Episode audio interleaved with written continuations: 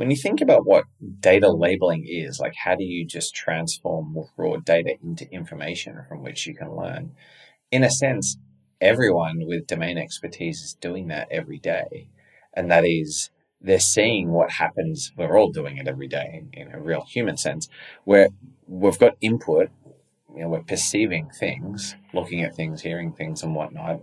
We're figuring out their relevance in the context of other things, and we're trying to learn. And that's what intelligence is.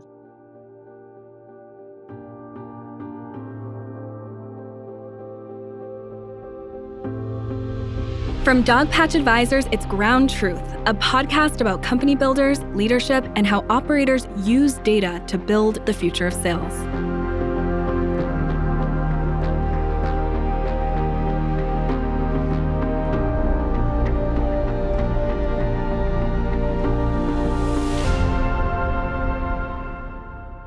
Today, we'll welcome to the podcast Ash Fontana, a partner at Zetta Ventures and one of the leading investors in Silicon Valley. And today's Ground Truth episode will be a little bit different because we're going to do a book review. Ash has recently written a book called The AI First Company. We'll talk to him today about what inspired him to write this book, the research process, and what it took to pull this huge effort together, what he's thinking about next, and some behind the scenes insights about how to use AI at your company. Ash, welcome to the show. Thanks you for having me, Ben. Super excited to chat with you about all things AI first companies, uh, your book, and everything that you're building here around that ecosystem. Want to start a little bit with a little bit about your background uh, growing up in Australia. Maybe if you could give us the sort of uh, the intro to Ash. What was your life like growing up? How did the education system in Australia help to shape some of your mm. views today and sort of lead up to a lot of the work you're doing around AI? Yeah, I mean, I guess the obvious thing to say is I was fortunate to grow up there because the base level of education is phenomenal. Um, but the second thing to say is I think my education was less idiosyncratic to Australia and more idiosyncratic to the Jesuit tradition. And their philosophy around education is to you know, really encourage people to look at things from many different points of view and be very rigorous and, and critical um, of, of everything. It's a very analytical tradition. And so I think I was really shaped by that. And so I tend to be, you know, very sequential and analytical in how I think through things. And that was a big part of um, my education, uh, that sort of tradition. And the other part was public speaking um, and debating, which again, you know, really forces you to figure out how to articulate things very concisely and with a high degree of accuracy because you have a time limit um, to get your points across. So that was um, another big part of my education you know, I know from your, you know, anyone could see on your LinkedIn profile, you you actually studied law uh, before you got into the working world. Spent some time in finance, and then you know started a company before moving to Silicon Valley. You talk a lot about these AI principles in the book as it is today. If you could go back to sort of your early career knowing what you know now, what would you have done differently in sort of early company building, especially as it relates to to AI and early work on that? I think with respect to the first couple of businesses I started, um, probably just would have erred more on the side of engaging with the really messy data problems that companies have. Uh, you know, two or three decades ago, when I was starting my first companies, they were very messy and they were the sort of things that you have to do a lot of consulting services to solve. And so I erred away from them and tried to create products like websites and marketplaces and things like that. But, you know, I probably would have learned more, more meaningfully engaged with customers and frankly made more money if I had have just uh, done a lot more d- data management services back then. Um, and I think that's, you know, a half decent uh, not lesson to share, but like prompt for a lot of people that are thinking about starting products, building products, and starting businesses around those products, which is like there's actually a lot to be said for doing a very deep level of consulting with your first couple of customers and engaging with them on that basis. Um, and a lot of the companies I meet have done that, but they sort of shy away from really talking about that or, or try not to do as much of that as perhaps would be productive because they want to create a scalable product. And, you know, fast forwarding that can often be um, at the cost of learning a lot. You mentioned you started several companies. Um, you, you spent some time at AngelList and were a critical part of the team, sort of building out that platform. How did you decide to go from AngelList to focusing on AI full time? Mm. I think the really short answer to that question is once you've seen 20,000 technology companies, you have a pretty good idea of what's de rigueur, what's sort of hard and valuable, but not like right at the edge of both hard and valuable. And, uh, you know, extending on that, you, you start to get a sense of like what's truly novel. And it, it really is after only seeing that many companies or only after seeing that many companies that you get that appreciation, I think.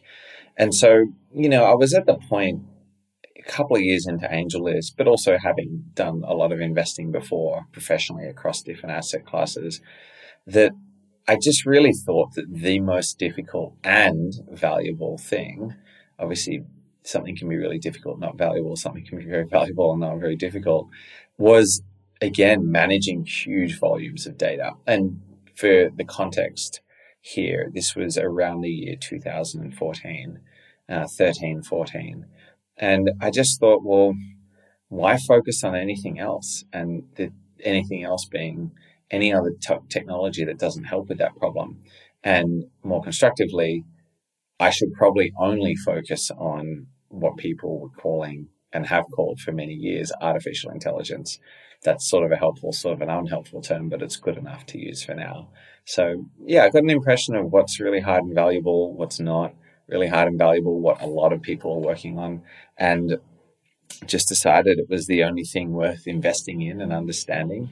And from every point of view, like, you know, it sort of sounds boring to focus on one thing, but when you think about it, focusing on AI means you get to spend a lot of time thinking about neuroscience and a lot of time thinking about the history of computer science and data management and moving data around um, using like microprocessors. And a lot about you know information theory and the value of information and presenting information. So while it's like quite a narrow focus and it's sort of funny to spend your entire life in one area you know i find it to be really stimulating in lots of different ways and allows me to still read pretty widely and um, have like a broad consideration around technology and policy and economics.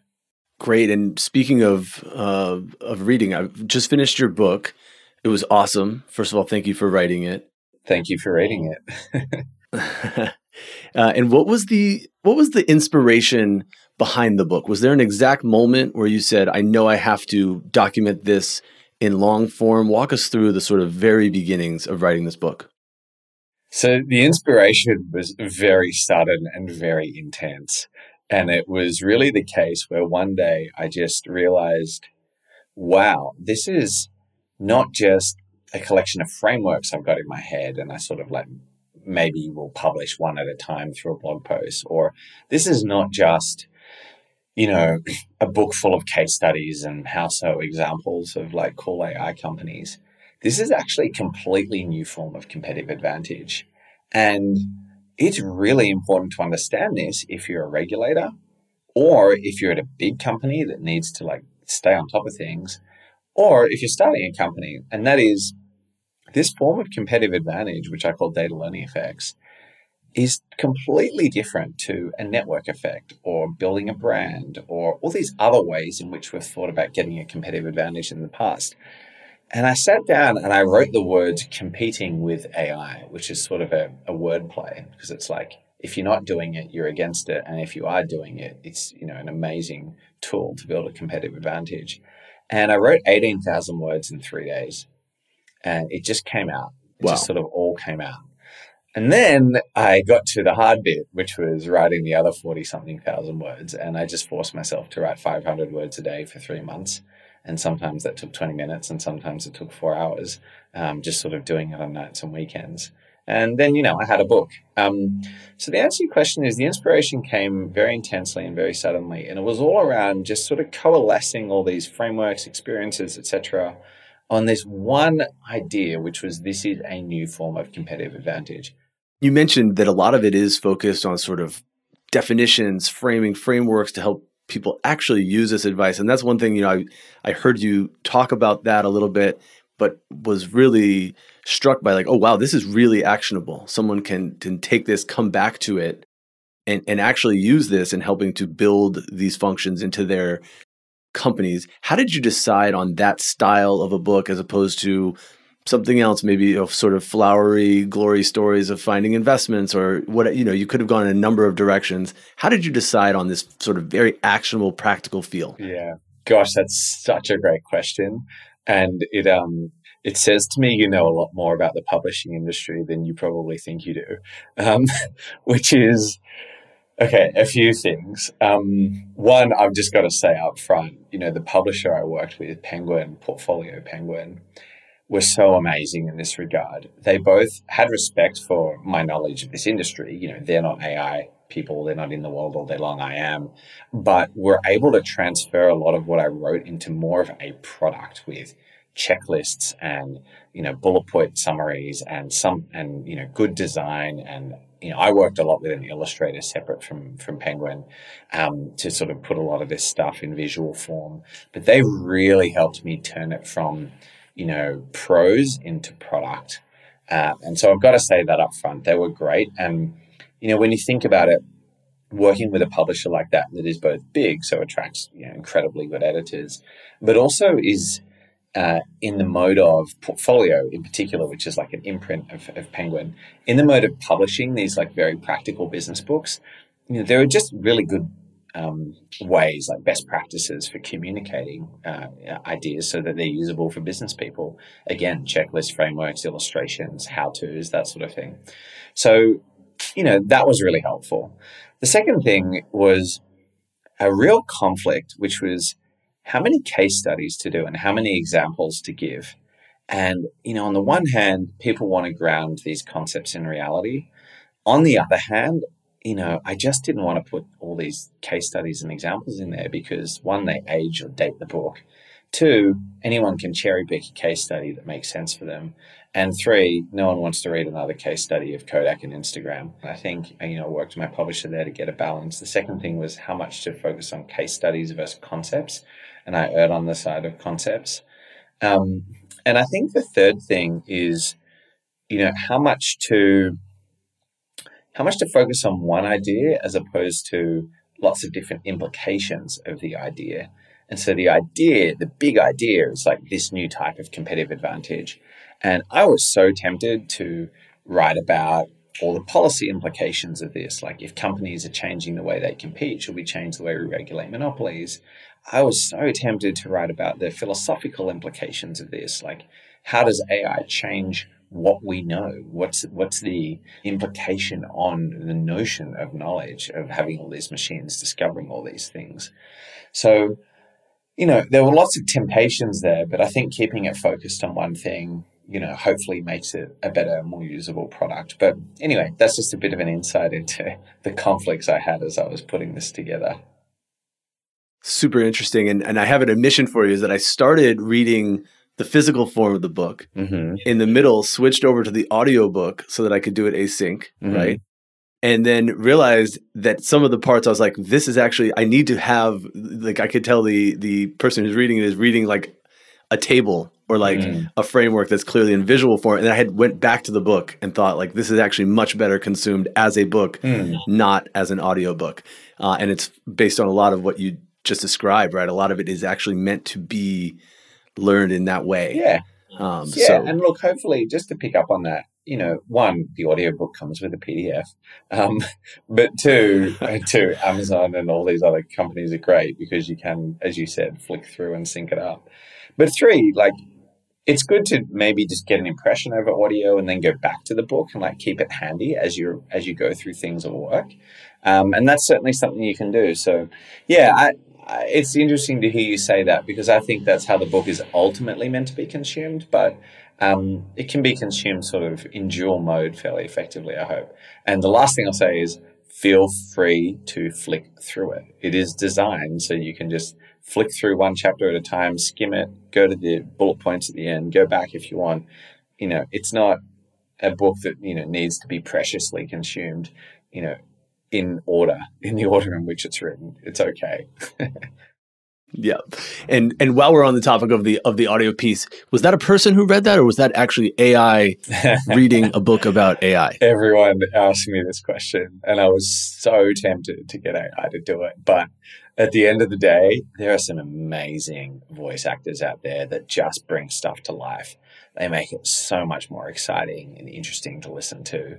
Um, so I was lucky enough to work with one of them, uh, Lachlan. So uh, I was tempted to use AI, but it's just not that good yet. Fair enough. You talk a lot about a term which you sort of define and focus on uh, mm-hmm. uh, DLE or data learning mm-hmm. effects. Um, either for you or in general, when investors are out there trying to sort of sniff out the potential for these DLEs um, when looking at new companies. What are some ways that you think about flushing out? Hey, is there real potential for impactful DLEs in this particular business model or company? Yeah, great question. Um, because it's hard and it takes a long time to actually uh, sort of figure it out and flesh out the notion of a DLE as it applies to any particular investment. And so, for those who haven't had a chance to read the book yet, uh, data learning effects are the automatic compounding of information, meaning very, very quickly, and there's you know a whole first chapter really is about this. It's you got to get a lot of data, critical mass of data. You've got to have the capability to turn that data into information, clean it up, process it, put it into context, make it, structure it if you if you need to, etc. And then finally, learn over that using a machine. So it automatically learns from the information that you've um, you've got from the data that you've got. So that's what a DLE is. Um, the first part of that is data collection. The second part is data processing, and the third part is usually machine learning. And so, how do we flesh? How do we figure this out? How do we sort of flesh out the concept of a DLE when we're looking at an investment? Well, we do it in that order, which is okay. What data did you get? And is it valuable? Um, will someone else be able to get that really quickly, basically? And there are a few checklists around that uh, in a later chapter in the book, you know, how we figure out if data is valuable. The second thing is, well, how did you process it? Did it cost you a huge amount of money to clean that up? Is that a cost you're going to have to incur on an ongoing basis, or was it a one off cost? Is that a cost your customers will cover, or is that a cost you had to cover? For example, data labeling. Um, and that's really important because ultimately, like a business has to be self supported, uh, has to be sustainable, and to do that has to not be spending a heap of money, more money than it's earning on an ongoing basis. And so, really digging into the processing steps and how much they cost and how much time they take so that customers can get something up and running efficiently and cheaply is really important. And then finally, and perhaps the hardest bit of all of this in terms of the amount of technical knowledge you need is understanding if that information that you know that is the data after it's been processed is something that a machine can learn over. You know, does a machine learning method apply well to that information?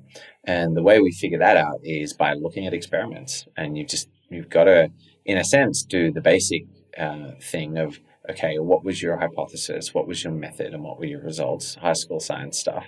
But in a sense, go into a lot of uh, technical detail there, such as um, you know what metrics we're using to measure it, uh, measure the accuracy, and what effect did it have as you change uh, the modeling technique you were using, or as you got more data, or as you got data that you hadn't seen before that the model didn't train on, it just saw totally new out of the blue data. So there's a lot to figure out there as well. Um, that's that's pretty difficult, but I cover in the latter parts of the book in terms of what metrics to look at when you're assessing this stuff. And in in the latter part of the book, you you do talk a lot about data labeling options that companies have for either you know insourced, outsourced, automated data labeling. It seems to be a huge part of training these models.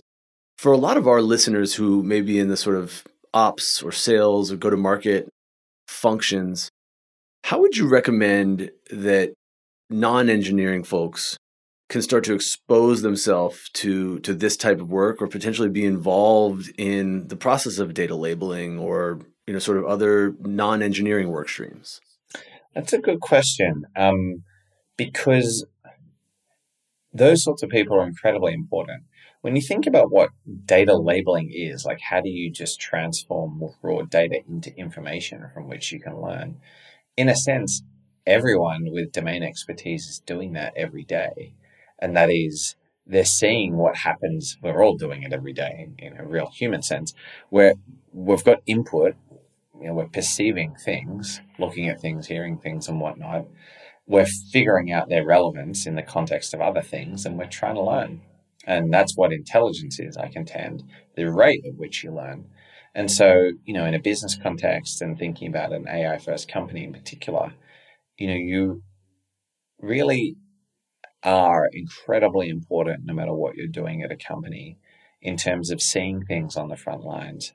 What are customers trying to get out of your product? What are they ultimately trying to do? Are they trying to recognize how much stuff is on their shelves? Are they trying to sell more t-shirts? Are they trying to predict what's going to be popular next year? Are they, um, you know, trying to extract more juice from fruit? Are they, what are they trying to do? And how are they trying to do it? And what are they missing in that? So, you know, what are they not noticing? And how can you notice that uh, in a scalable way? Could, should you put a camera there? Should you go out to their site and take a survey? Should you um, send them a request for a piece of information every month or so saying, you know, what happened this month? What happened this month? And then collect that over time and then see with your own eyes, all right, what am I noticing here that they're not? And then go and talk to someone on your team um, with expertise in sort of self learning systems and say, you know, here's what I've collected, here's what I've noticed. And here's how I think it could be automated. What do you think? Or here's how I think this prediction could be better. What do you think? So, um, in a general sense, like we're all perceiving things out in the field every day. And those that are making the models, you know, generally aren't perceiving all that much because they're not out in the field. So, any observation you're making about your customer's business is probably, you know, somewhat valuable. And thinking about how you can observe things at scale uh, notice things that customers or get information that customers don't have, notice things that customers can't notice, and then figure out how to learn over that, figure out patterns there uh, is really valuable. I love that. And, you know, it struck me as I was going through this that there are, you know, a huge example, a huge number of examples of companies who sort of treat a lot of this work in an engineering silo when the experts or often who will give them the most contextual information around their company are sitting right there talking with customers every day. So it struck me that there's both the you know it's important to involve those experts but also have them buy into the process of this is why this is valuable work stream for you to go and help us sort out what does this data mean whether it's sentiment from a particular reply of an outbound email or a particular look and feel of a customer from from unstructured data. Um, having sort of a cross-functional support is not just good for the company, but good for those employees to to better understand what they're getting back from these models. Absolutely, yeah. And you talk a little bit about ultimately a lot of these data learning effects and, and a lot of what goes into AI is around making predictions, right? Whether it's um, you know, sort of taking that next step in a workflow or making a prediction about what, what will happen next. Um, and you, you, talked about how customers should help drive, you know, the company's customers should help drive a lot of what those predictions should be. What are some ways that companies can think about building a culture around that, that feedback loop between, you know, what are the customers looking for and how do we build that into different models? This is something that, in a sense, I try to get at in the title, um, but in a sense, is sort of so hard to get at because all these cultural questions are really hard to figure out and they're so different in every company. But, you know, to answer the question, I try to get at it by just saying you've got to be AI first, and I just keep reiterating that. So every conversation, whether it's about people, policy, what product you're going to build next, how you price your product, every conversation needs to have a voice in the room that's like, all right, but how does this make our AI better? How does this reinforce, more specifically, our data learning effect?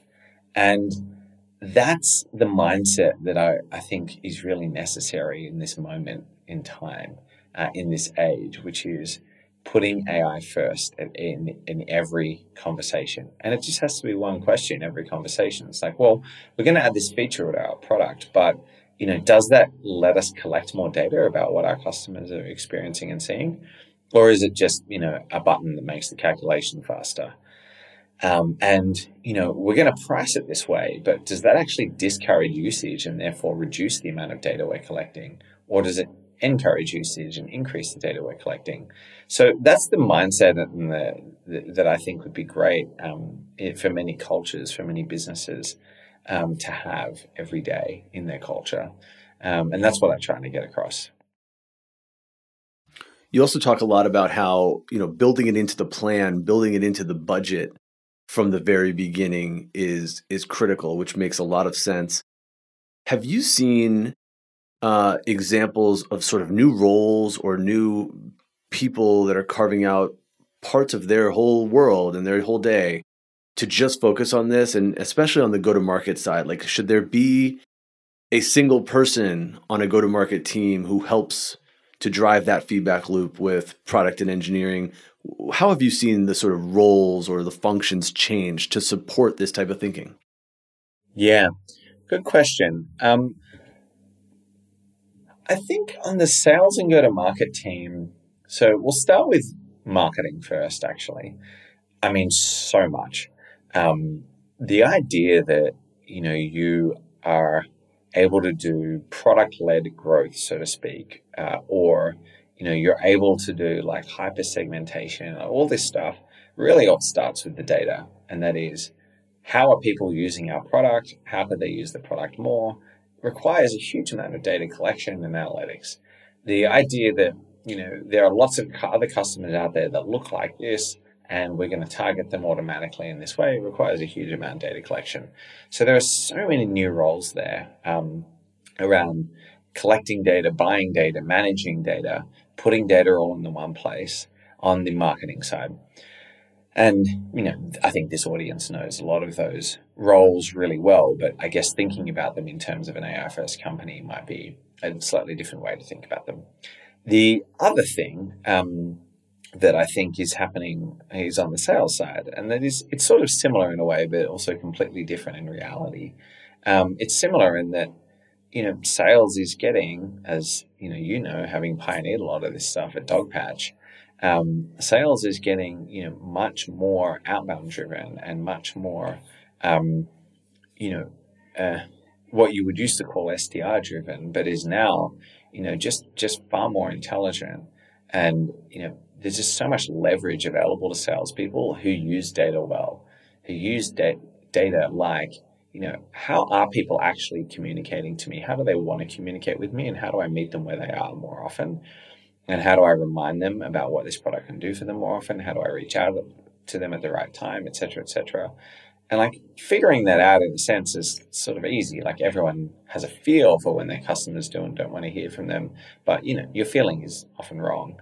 And to get it right more, you have to collect more data. And so again, data collection around communications channels, around you know um, role-based marketing, account-based marketing, all the data collection that's required there, all the um, consolidation and cleaning. You know, do we have everyone's phone numbers and emails? Do we have you know all their communication preferences? Do we have their latest titles? Like all that stuff is a lot of work, you know, across a big sales database.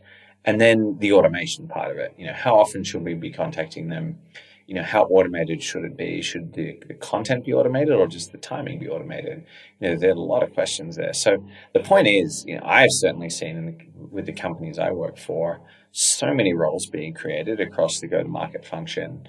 Um, in the organization over the last couple of years that just didn't exist before. And in fact, I would say most of these companies that are doing a really good job, the majority of the management roles at these companies did not exist five years ago. And they are all around something related to data, product led growth, account based marketing, or otherwise.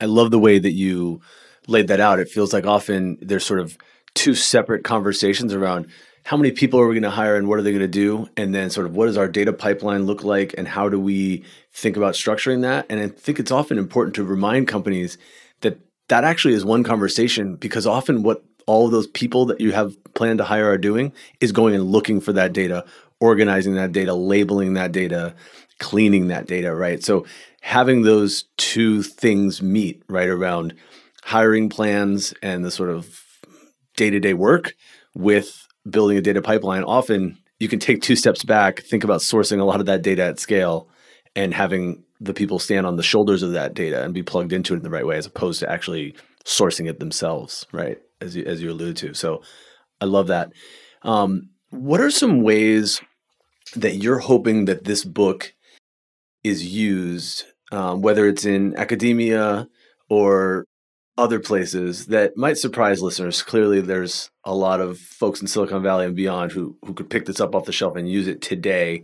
But maybe you know, in your when you think about like uh, maybe some of the uh, the less predictable use cases for the book, what do you hope this book helps people to do? Yeah, I mean, I really hope that all sorts of people running all sorts of businesses can use it. You know, from running a sandwich shop and figuring out what sells at what time and what's moving on and off our shelves to really big businesses like, you know, an old school printing business.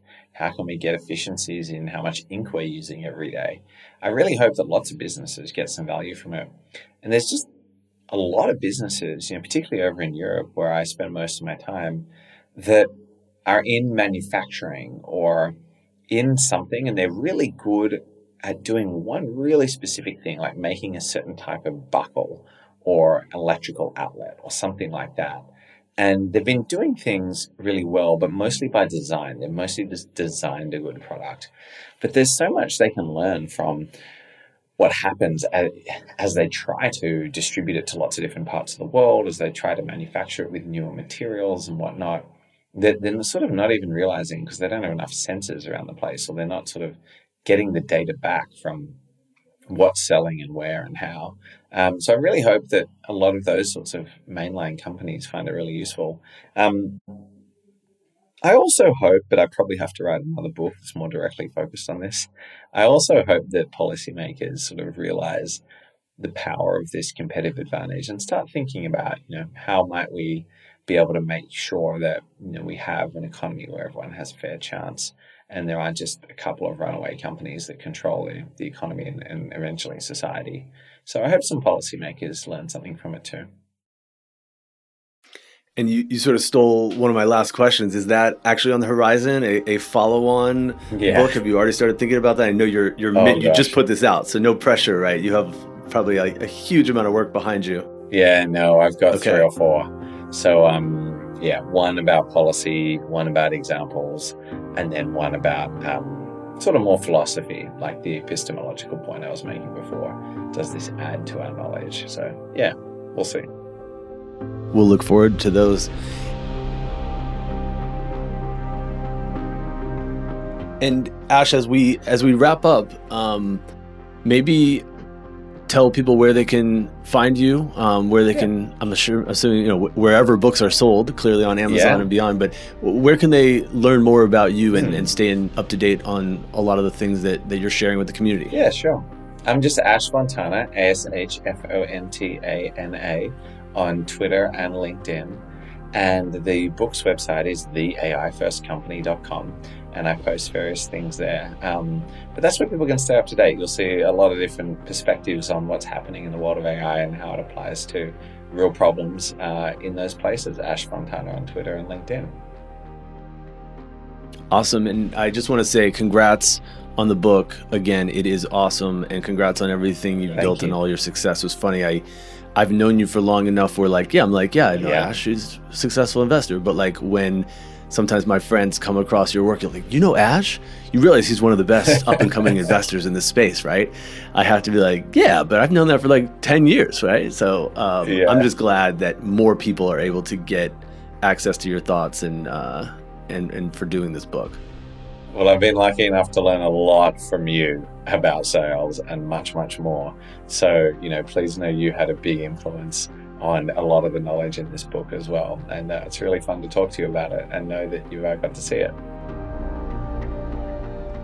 You're too kind, Ash. I appreciate that, but we'll, we'll probably keep that in.